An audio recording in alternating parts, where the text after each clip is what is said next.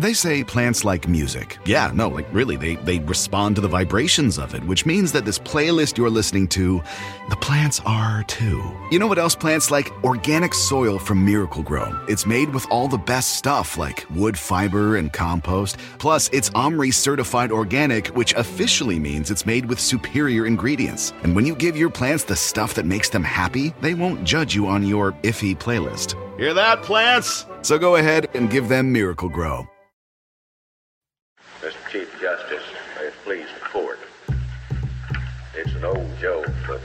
When arguing man argues against two beautiful ladies like this, they're going to have the last word. She spoke, not elegantly, but with unmistakable clarity. She said, I ask no favor for my sex. All I ask of our brethren is that they take their feet off our necks.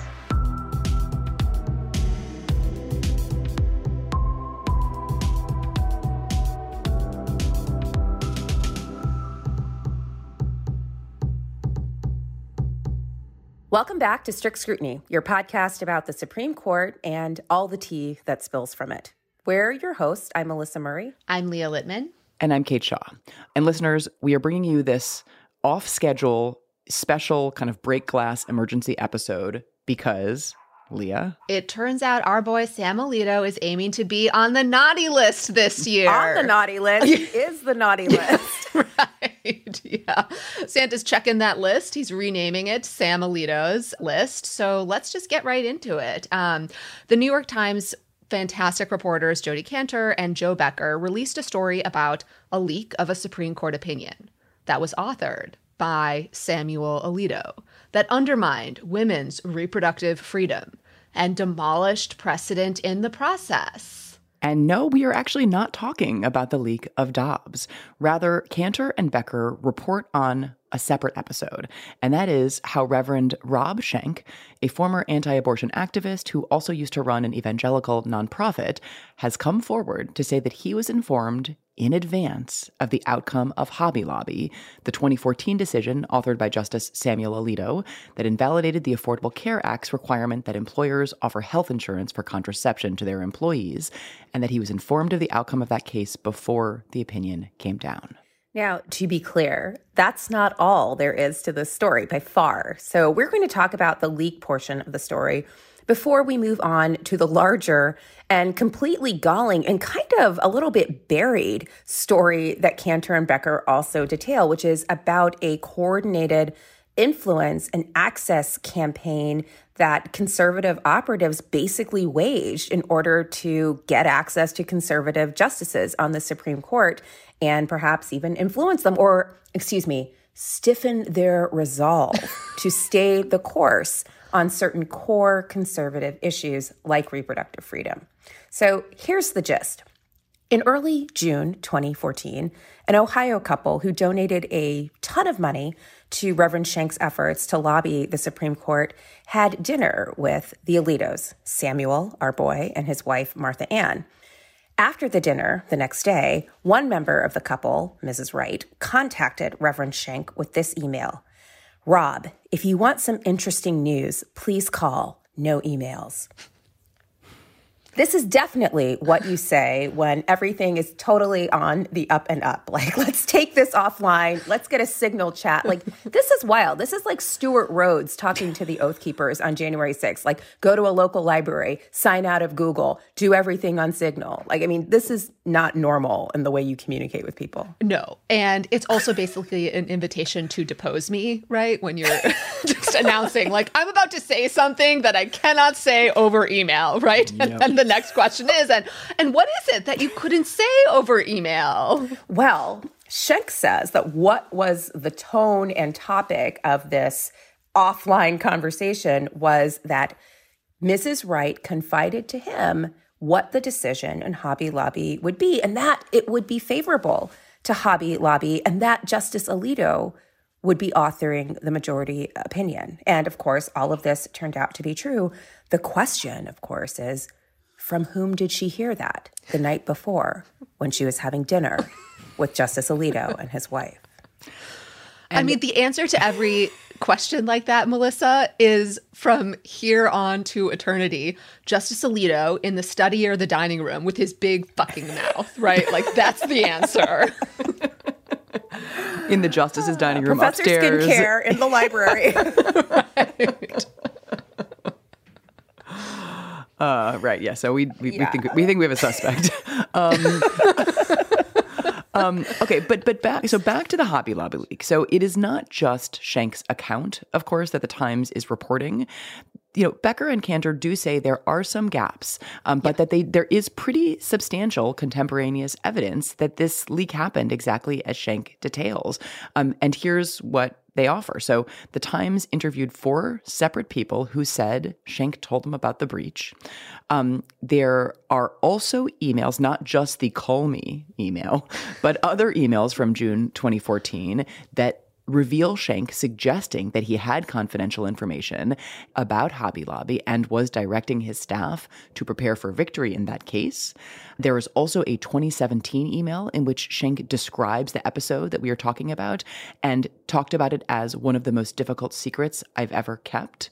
So uh, this is a pretty substantial paper trail. We should also say, though, to be fair, Schenck is, I think, somewhat compromised as a witness because he's he was an anti-abortion activist. Now he's sort of seen the light, I guess, and he's changed his mind about some of this. And many conservative commentators over the weekend have sort of noted that, like, perhaps this makes him unreliable in terms of disclosing or Yeah, because if you believe in women's events. bodily Yeah. autonomy, you are automatically not credible and cannot be trusted. Um, That's believe- a Deborah Tuerkheimer book. um, but adding to this evidence, Kate, that you surveyed is, I think, additional substantiating evidence is the explanation that the Wrights came up with um, for the email saying, call me, no emails, I've got news. So here's the explanation. And I just have to read this because it's just straight up truly insane. Okay. So the New York Times reports Mrs. Wright said she believed the night in question involved a dinner at the Alito's home during which she fell ill. She said that the justice drove her and her husband back to the hotel and that this might have been the news she wanted to share with Reverend Schenck. It's like, I'm sorry, the thing you couldn't write in an email is that the justice drove you home. You know, Reverend Schenck knew you were having dinner with him, so that's not news. Or is the thing you immediately needed to tell the Reverend that counts as interesting news is that you had the squirts, like you got diarrhea from the meal? Like it just, it smells like bullshit. And the implausibility of the explanation is like at one hand hilarious and maybe a flex, but on the other, it is to me like some evidence that something untoward happened, just again because it's so unbelievable. You really took that all to a lot of levels. This Yeah, is my first working poop on joke. So many levels. um, and here's this is where we are. I think the occasion calls for it, Leah. Um, and I do think that that I got sick and that's what I wanted to convey explanation is all the more implausible because there actually is considerable additional evidence that Mrs. Wright was totally fine putting in writing her interactions of other sorts with the justices. Um, so, for example, the Times reports that Mrs. Wright and her husband watched the Hobby Lobby argument from seats in the courtroom reserved for guests of Justices Scalia and Alito. Um, so she writes this in an email. She says, quote, we were invited to use seats from Nino and Sam. Um, she'd written to Schenck days earlier using nicknames, of course, for the justices. Wow. Um, she also wrote, quote, Don and I have been invited to a private party in Virginia to celebrate Nino's 80th. And in yet another email, quote, lunch with CT on Monday, Sam on Wednesday, dinner record on Monday, dinner with Maureen on Wednesday. I mean, this person was getting a lot of FaceTime with the justices and their immediate family members. So that's lunch with Thomas on Monday. Maureen refers almost certainly to Justice Scalia's widow, Maureen Scalia. Um, so yeah, I mean, this is a very busy calendar. And again, the point here is that she wrote it all up in email. And so she was not ordinarily kind of concealing these, her ordinary interactions with the justices in the way that her bizarre explanation seemed to suggest she might have been. Not to put too fine a point under it, we refer to Justice Alito as Sam all the time, but we don't know him. like, we don't. We're just being totally irreverent and disrespectful. and like, she knows them. Like they they definitely get lunch together. No, when we say Sam, it's like a Mariah Carey. I'm sorry, I don't know her kind yeah, of vibe. Yeah. different vibe entirely. So the Times report continues Justice Alito also appeared to know Mrs. Wright's views well enough to recommend she attend a lecture at the court by Kelly Shackelford, the president of First Liberty Institute, which frequently litigates religious liberty cases before the justices. Sam told us that Kelly is someone we should know, she wrote to Mr. Schenck in 2013. So let's just reflect on what we've learned. Justice Alito, Sam, has invited these people to the argument to use his seats. He is hooking up with them at dinner parties and having them over to his home. He is also connecting them with ideologically like minded people. And some might suggest that all of this gestures toward a broader campaign for influence and access, but maybe not. Maybe it's just something else. On the other hand, maybe it's all completely cool. maybe it's Maybelline. I don't know.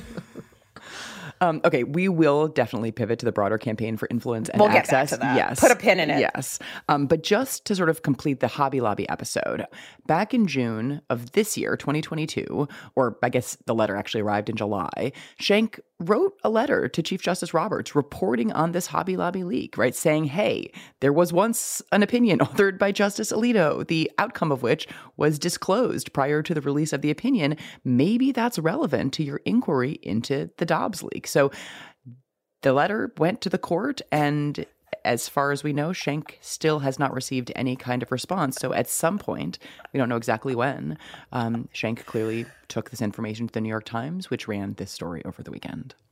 I mean, this brings us to the big question, ladies and gentlemen and non binary listeners. Have we found the Dobbs leaker? Stairs in Cassandra. I'm going to guess Justice Alito in the library with the candlestick. right. With his little signal chat. I mean, uh, wow. Guys, um, do we need to debut some new nicknames, ladies? Alico? Alikto, right? Like that's like poss- that. possible twist. You know, that's one possibility. Um, loose lips Lido? that also that one good. works. Yeah, no. I mean, this is this is where we are. So yeah. And I will also say we said this before when the leak first happened in May of 2022. Everyone, at least at first, was sort of like the liberals did this, and we're like, um, no, like that's not their vibe at all. Like, like, and they had nothing to gain from it, really. I mean, we always thought it was someone from the conservative camp trying to keep one of the conservative justices on side, and I think this kind of goes to that whole logic. Yeah. Now we should say that Alito issued a denial, not of the Dobbs leak, but has a, an issue, issued a denial of Schenck's account. Um, so here's what he said. He said that yes, he and his wife did share a quote casual and purely social relationship end quote with the Wrights, um, and he actually didn't dispute that the two couples ate together on June 3rd, 2014, the night in question. Um, but the justice also said that the quote allegation that the Wrights were told of the outcome of the decision in the Hobby Lobby case or the authorship of the opinion of the court by me or my wife is completely false. I mean, I guess sidebar, did anybody actually even accuse Martha Ann of being the source? It's an interesting denial, but in any event, um, that's that's what we have heard directly from Justice Alito. And also like casual and purely social, you're inviting them to arguments, you're arranging for them to go to these you yeah. know speeches it's anyways um, it's, a, it's a little more than casual yeah. and purely social it does seem a little bit more than casual and purely social but you know just taking the denial at face value who is more credible? You know, this is the same person, Sam Alito, who called Adam Serwer's story about the Texas abortion order, you know, back in fall of last year, you know, false and inflammatory. You know, this is the man who said in Dobbs, we're not suggesting there's a connection between eugenics and abortion, while at the same time suggesting like there is a connection between eugenics and abortion. And it's like, how many times can people piss on you and tell you that it's raining? You know, this is one of the problems with the court and the justices undermining their own credibility time and time again through opinions, through public statements, is there will be occasions when the court needs to have some credibility and they have just utterly squandered it entirely. So, um, apologize in advance. This is an incompletely formed thought and also one that has just sent me boiling into a rage every time I think about it and think about this article. But I feel the need to connect the article two other issues the court has decided. And in particular you know the death penalty matters that the court has acted on. You know in the last week alone the court vacated a stay of execution declined to block three other executions. So this week the court greenlighted four executions all with no explanation or reasoning one execution that subsequently couldn't proceed because the state couldn't carry out the execution when problems arose with its execution protocol, which was the exact reason why the lower court had stayed the execution. And that's the second time this has happened. And over the last few years, you know, Alito and other members of the court have cleared the way for states to execute people on evidence that's frankly not so different than the evidence that he personally leaked the outcome of Supreme Court opinions. You know, last year in Shinn versus Ramirez, the Barry Jones case, you know, the court basically condemned a man who multiple courts found there was a reasonable probability to believe is innocent. Like they condemned him to death on the basis of evidence that is less credible than what is in the New York Times. And it just feels like over the last few years and more, but especially the last few years, the behavior of this institution has been appalling. And we have pointed to different institutional failings, reinstating executions with no explanation, issuing opinions that include utter falsehoods in death penalty cases, and refusing to correct the errors when they're pointed out to them. And all of this have been signs of an institution in decline and a failed captured institution. And just too often it gets written off or apologized or rationalized away. And this New York Times story, I think, is impossible to write off. And the court is going to be saddled with this from here to eternity. And all of the court's decisions are going to be, and I think should be, understood in this light, you know, as the product of people who are so hell bent on imposing their views on the country that they care nothing about how they get there. Every time I talk about Sam Alito, I'm going to be tempted to say, and alleged Hobby Lobby leaker slash Dobbs leaker, right? Samuel Alito, you know, the guy who was personally dining with conservative activists who shelled out hundreds of thousands of dollars trying to influence him. Like, those are the people who are making these decisions. And it's impossible, right, not to understand their decisions in light of this. Yeah. On a lighter note, can you imagine the moment when one Chief Justice John Roberts awoke on a Saturday morning to learn that perhaps the entire world now believed that his colleague, Sam Alito, was actually the Dobbs leaker. I mean, again, John Roberts and the terrible, horrible, no good, very bad day. and the terrible, horrible, no good, very bad court. I mean, we're still waiting yeah. on that investigation report, you know, Inspector Chief Justice Roberts and da da da da da like and that yeah. is never going to be released. This investigation is going to be run by the same people who are running the Meghan Markle bullying investigation out of Buckingham yeah, Palace. You, We're never going to find out anything. And... Like they are, it's one and the same. It's the same concerted, coordinated effort. On another lighter note, if we were asking the justices to do some self reflection, should we also do some self reflection of our own? Um, so my question is: Have all of our Ginny Thomas segments actually potentially also been Martha Ann Alito erasure? Have we been you paying know, ins- insufficient attention to this? Shadow spouse who actually is an important power player at the Supreme Court? Maybe shadow spouse. I like that. On the other hand, we have no evidence of Martha Ann, you know, emailing legislators to try to overturn the results of an election. Um, but if and when she does leave a deranged voicemail on Reverend Schenck's phone saying snitches get stitches, then that might be time to usher in a Martha Ann Alito segment. Listeners, this is a reference to a voicemail that Ginny, Ginny, Thomas actually did leave years ago on Anita Hill's office voicemail. Like, this is a thing yeah. that really happened. And just to go further down memory lane, do you remember the campaign that conservative media launched to find the Dobbs leaker and just started naming random law clerks who worked for democratically appointed justices, actually Democrat appointed justices, but also, also democratically, democratically appointed, appointed, justices. It's a Freudian slip, but one that's meaningful. Um, what if it was all right in front of us the whole time, staring us in the face, and instead we were grabbing cell phones from young lawyers and scaring them and telling them that their prospects in the profession would be nil if they did not fess up to this breach of confidentiality and all of the norms of the Supreme Court. What if the alarm was coming from inside the House?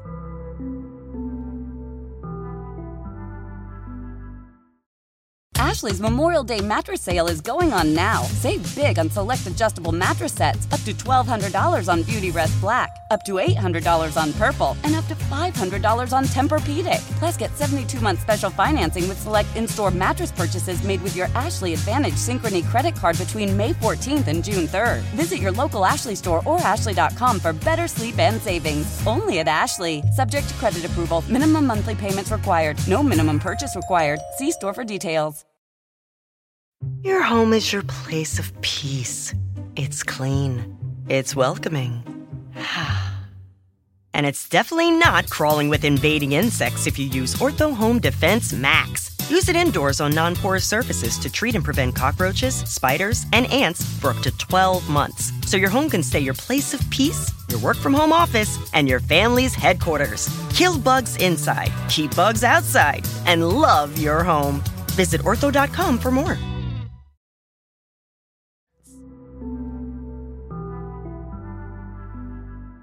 Okay, well, enough of this, as some have put it, nothing burger of a revelation.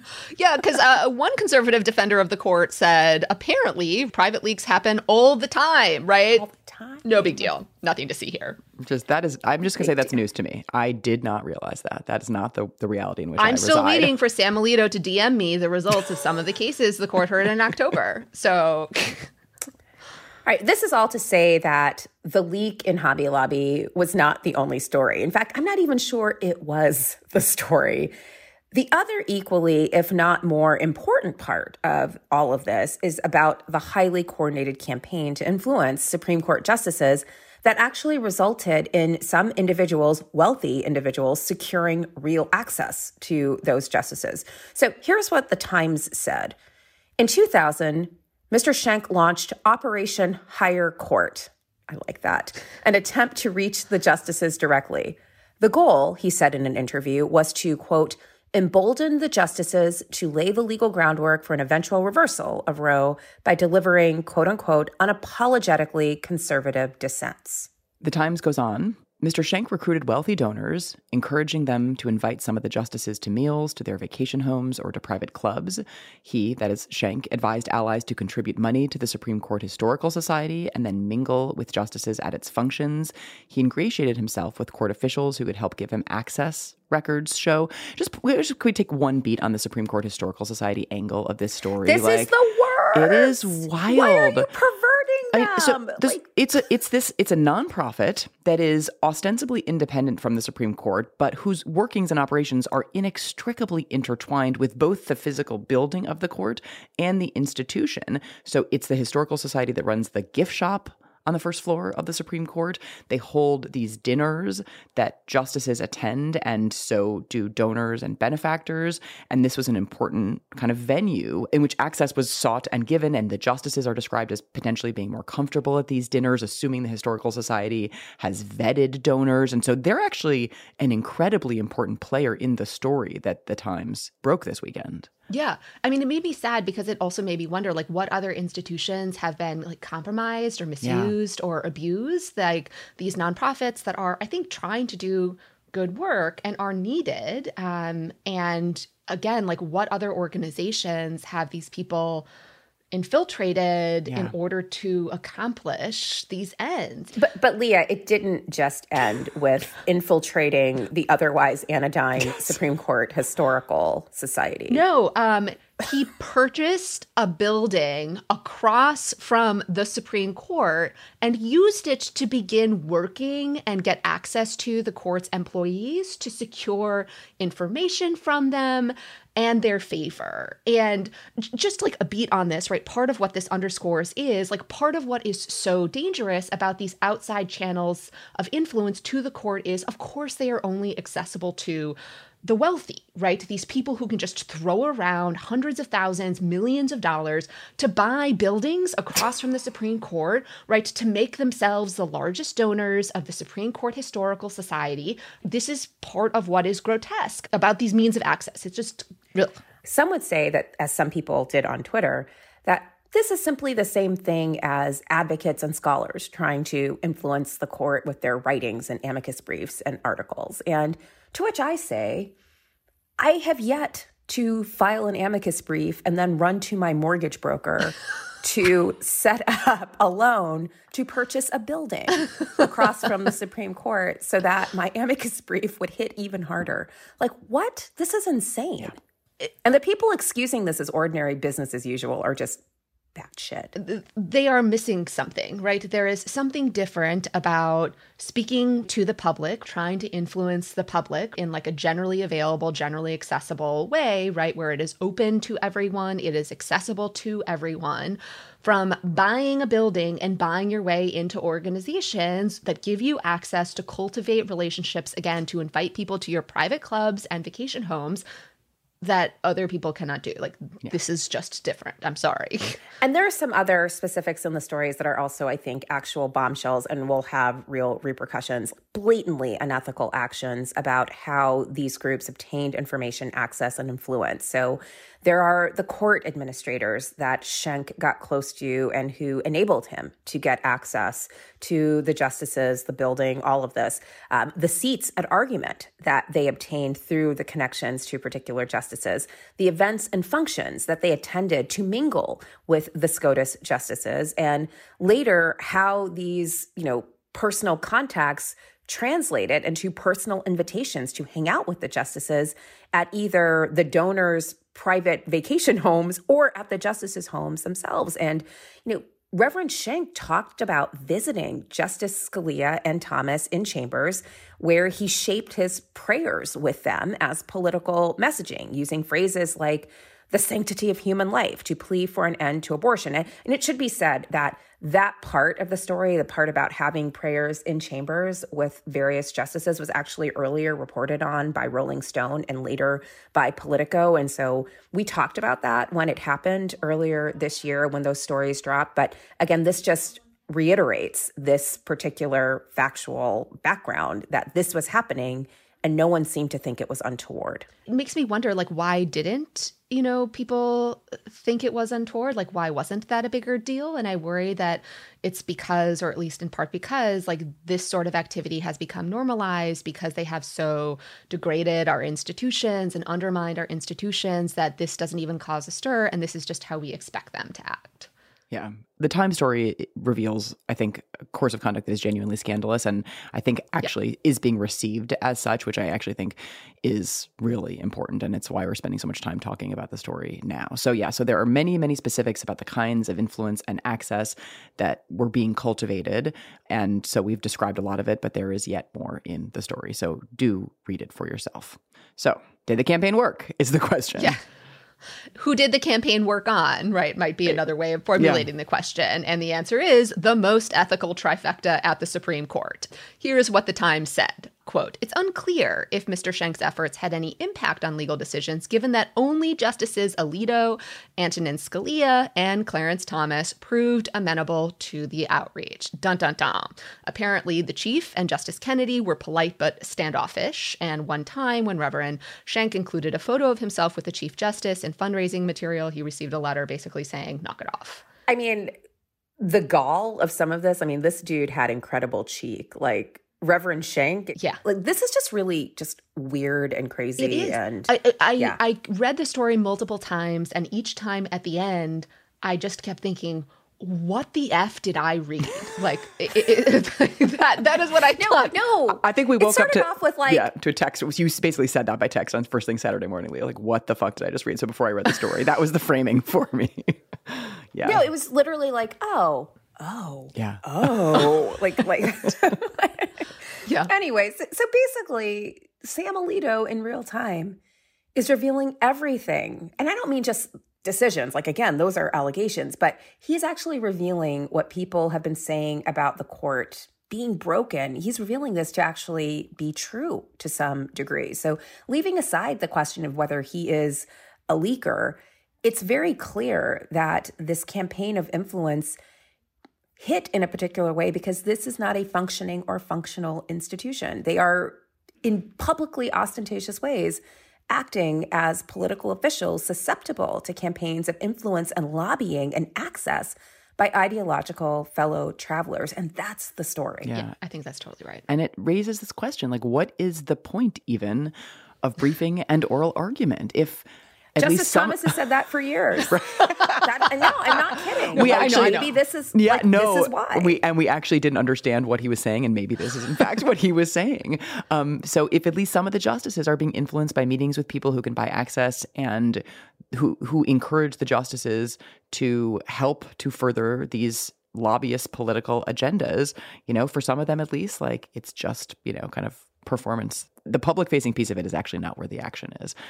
And it's just like well, so, so so Kate, distressing. But but Kate, Yeah. that's the that's an interesting point. Like, I mean, no one's suggesting that this campaign of influence changed any minds. Like, they were all ideological fellow travelers. Yeah. But what it did, perhaps, was make their writings, make their decision making just more, I guess, maximalist. Yeah. Like that seems to have been what Schenck was trying to do to sort of stiffen their resolve to write more and more increasingly incendiary dissents. And then as the composition of the court changes, like they become more and more maximalist majorities. And I, I want to say just like another way that this campaign might have mattered, which is even if it didn't, again, shape particular outcomes, I feel like what it helped to do is create an alternative ecosystem or universe where these justices would be given support, plaudits, being told you're doing good, right? You're doing the right thing. Kris Jenner, it's the Kris Jennering of the court. You're doing great, sweetie. Exactly, right? Because the dynamic that people have written about in the past is how,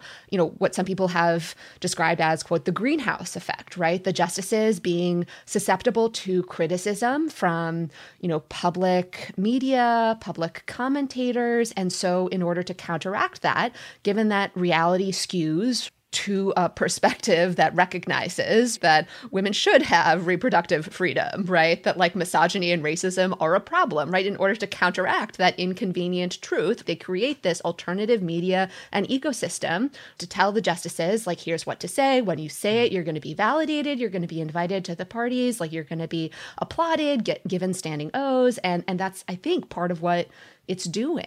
Um, it's a bunch of mini Federalist Society galas Yeah. every day. Um, and to me, it underscores that, you know, one of the biggest problems with the court are, again, not the people criticizing the court or the people saying like the court is behaving badly. It's these problems are coming from people who support the results that the court is reaching. And because they support the results, they are looking the other way and enabling the bad behavior of the court. Um, or maybe it's the people who, out of some misguided sense of professional obligation, just continue to like pedal along in this ecosystem like everything is fine. And the justices who are so convinced of their righteousness on one hand and the evil hackery of people who question them on the other that they, you know, refuse to reflect critically and, you know, take a look at what they are doing and you know, I think this is going to be their undoing. Like they are just not going to engage with reality. And I think we've already kind of said this, but again, even if there was no leak, even if there was no formal quid pro quo between the influence campaign and Justice Alito, even if the influence campaign is not the but for cause of any particular result in a decision, everything else the article describes is still appalling. It is still a scandal. And you know, it deserves meaningful attention. Sofas, recliners, love seats, everything is better in leather. Discover the new leather collection at Ashley, where bold meets durable. And wait a minute, who's been finger painting on the couch again? That's okay, leather is easy to clean. The new leather collection at Ashley is built with the durability you need for the whole family. Yes, pets too. Luxury is meant to be livable. Shop chairs starting at $499.99 and sofas at $599.99. Ashley, for the love of home. Mom, I got the job in Manhattan. Do you have a warm enough winter coat? What about your car? I'm selling it with Kelley Blue Book Instant Cash Offer. How? I enter my license plate number, miles, condition, upload photos, and boom, an official cash offer from a local dealership. A cash offer instantly? Oh, did you call Aunt Stella? She's right there in Massachusetts. Mom, I literally just got the job. Not everything is as simple as selling your car with Kelley Blue Book Instant Cash Offer. Price it, fix it, trade it, sell it, KBB.com it.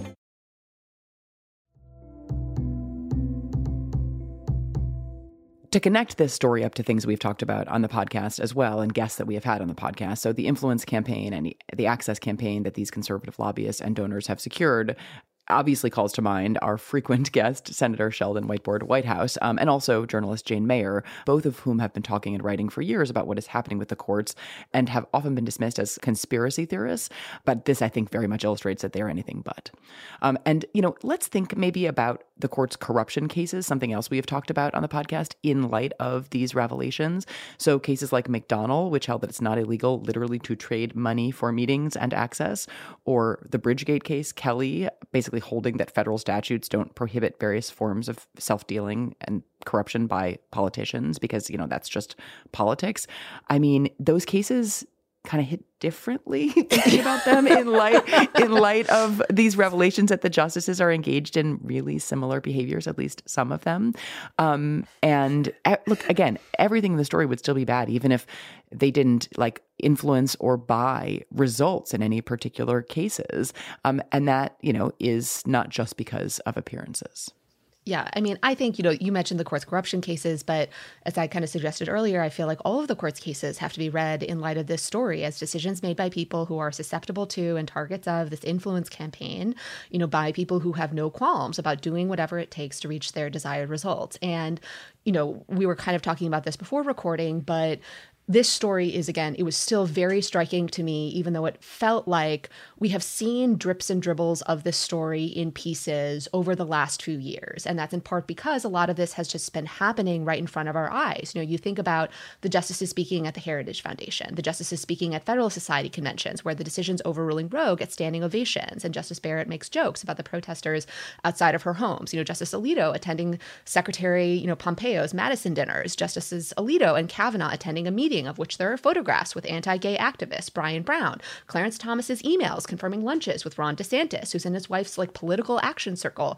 and prayer circle, all of Ginny's connections and selling her access and influence to conservative legal groups that have cases before the Supreme Court. But wait, wait, wait, Leah, remember there was that time where Justice Sotomayor had lunch with Chuck Schumer. Except she didn't. And still right. people were freaking out because they saw Senator Schumer having lunch with his wife and then Who happens they, to be brunette. Right. Like this is what happens when you assume all women have no reproductive rights. You can't distinguish. And then the right wing ecosystem is freaking out about the possibility mm-hmm. that Justice Sotomayor was having lunch with Senator Schumer.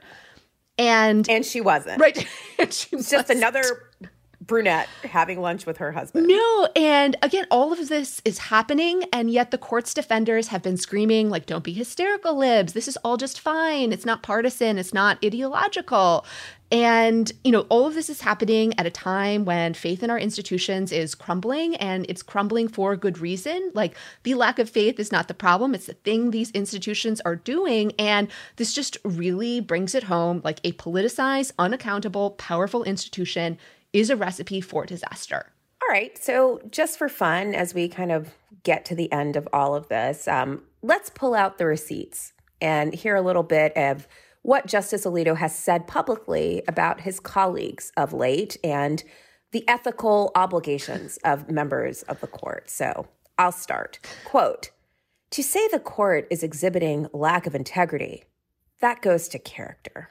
End quote. That's just Sam the Alito. ultimate example of right the Gaslight people trolling. exactly like the people saying the court is breaching basic principles of ethics are the problem, not the fact that the court is breaching like basic principles of ethics.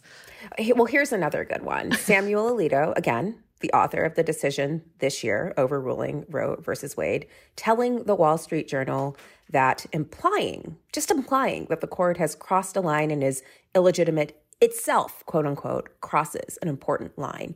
Are there any lines crossed here? I mean, buying the building. That's what Justice Alito said about Justice Kagan delivering public speeches at Northwestern Law School and whatnot. At all the meanwhile, he's having these behind closed doors lunches with ideological fellow travelers who he's setting up with, again, other ideological fellow travelers. It's just. It's all a bit much. Also, just backing up, can he not find any dinner companions who aren't insane activists, ideologues? Like, are those the only possible dinner companions that he has? And if they are, does that suggest there's a problem here? I mean, it's just Maybe before we get into asking what we think should happen to you know, the court, justices in light of these revelations we could take a page from history when we are thinking about what might happen to our little messy bitch from New Jersey. Um, that's Sam Alito, of course. And in particular, it's worth looking back to the story of Justice Abe Fortas. So, Fortas had accepted a $20,000 retainer from the family foundation of Wall Street financier Louis Wolfson, a friend and a former client in 1966. And at the time, that $20,000 probably amounts to close to $150,000 today. Um, and the retainer was for in return for unspecified advice. You know, the foundation agreed to pay Fortas that amount each year. But Fortas returned the money the same year and received no additional further payments, um, perhaps because of concerns about an appearance of impropriety. But later, Wolfson surreptitiously taped a private telephone call with Fortas and disclosed a transcript of the call to the Washington Post. Portions of that call suggested Fortas might have spoken with President Johnson about a pardon for Wolfson, but there was no evidence that it was a quid pro quo exchange rather than, say, a voluntary intervention for a friend, colleague, acquaintance, maybe someone with whom Fortas had a casual and purely social relationship, anyways. For that, Fortas was forced off the court for a relationship with wealthy, politically connected donors who were seeking influence. And here, the Times story reveals at a minimum, I mean, you have a justice admitting to dining privately with activists while the court is deciding a case about these activists' core issue when the activists have used money to get access to the justices and use their common ideological commitments and personal relationships to do the same. Okay, so as we wrap, do we want to venture any predictions about what is going to happen or what should happen? We know what's going to happen, but let's talk about what should happen. He should resign. Um, he should. Is number one. Second, if he doesn't, the House should hold hearings during the lame duck session, and Mondaire Jones should run those hearings. Um, that's number two. Number three, Sam Alito should be forced to wear the hot dog suit to every oral argument for as long as he remains on the court. And that hot dog suit will have a sign on it that says, We're all trying to find the guy who did this. That's option three. I, I agree with everything that Leah said, including the hot dog suit. and you have to wonder what is the Chief Justice going to do in all of this? I mean, because again, he actually stands to gain if there are real repercussions. Like, one, yes. it looks like he's actually taking this seriously, that he is an institutionalist, that he cares about the court. Um, in the very, very off chance that Justice Alito resigns because he understands the gravity of the situation, or alternatively, um, there is some movement maybe to impeach him the Chief Justice stands to benefit from that. He's back in the hot seat as the swing justice, as opposed to this, you know, embattled and beleaguered conservative who can't keep his coalition together.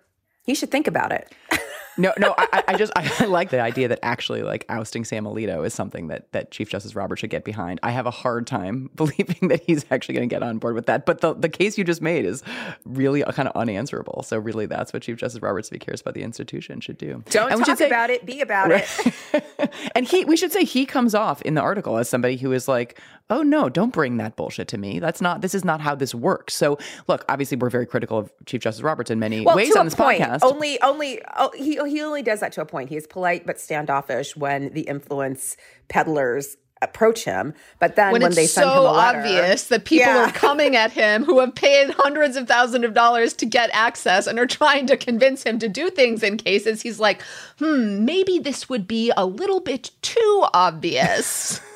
Um, he does sit on the Schenck letter for a little bit. That's right, but I, but we yeah. don't actually know. I mean, he hasn't hasn't done anything. So does the New York Times. Publicly, he's, look, he's been too busy allowing states to execute people through fundamentally flawed execution protocols and to allow judges to override jury determinations that someone shouldn't be sentenced to death. That takes time to write That's all right. of those unreasoned opinions, clearing the way for executions. No, I appreciate you linking those things. I think it's really important. I do. I just think this is not the last we're going to hear or say on this topic. So, listeners, stay tuned. We will stay on the story. And I suspect the reporters at the New York Times will as well. This ends our special coverage of Leakgate Part Deux, but, or Part Duh. this was a very special episode of Strict Scrutiny covering this bombshell news from Jodi Kantor and Jo Becker about the Supreme Court. But I think this is still a developing story, and of course, we will always keep you updated as it develops. Before we go, we've got news that will help your holiday shopping. The Crooked Store and Crooked Coffee just launched a huge Black Friday sale in time for the holidays. We're offering 25% off site wide with code SAVE 25.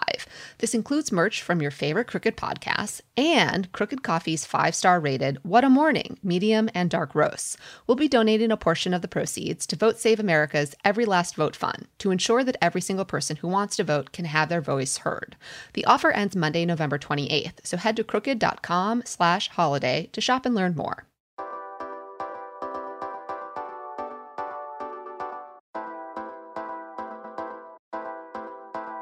Strict Scrutiny is a Crooked Media production, hosted and executive produced by Leah Littman, Kate Shaw, and me, Melissa Murray. Produced and edited by Melody Rowell, with audio engineering by Kyle Seglin and music by Eddie Cooper, with production support from Michael Martinez, Sandy Gerard, and Ari Schwartz, and digital support from Amelia Montooth. Thanks for listening.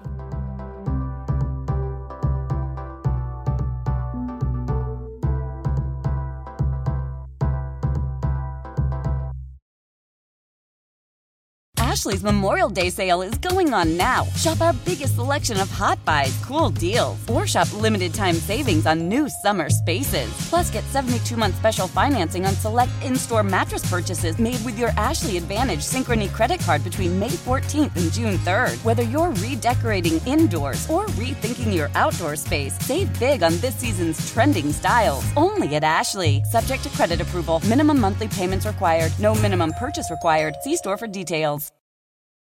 Were you uninvited to game night? Do you play board games with the ferocious intensity of an iron fisted oligarch? Have friends left game night asking, How do you sleep at night?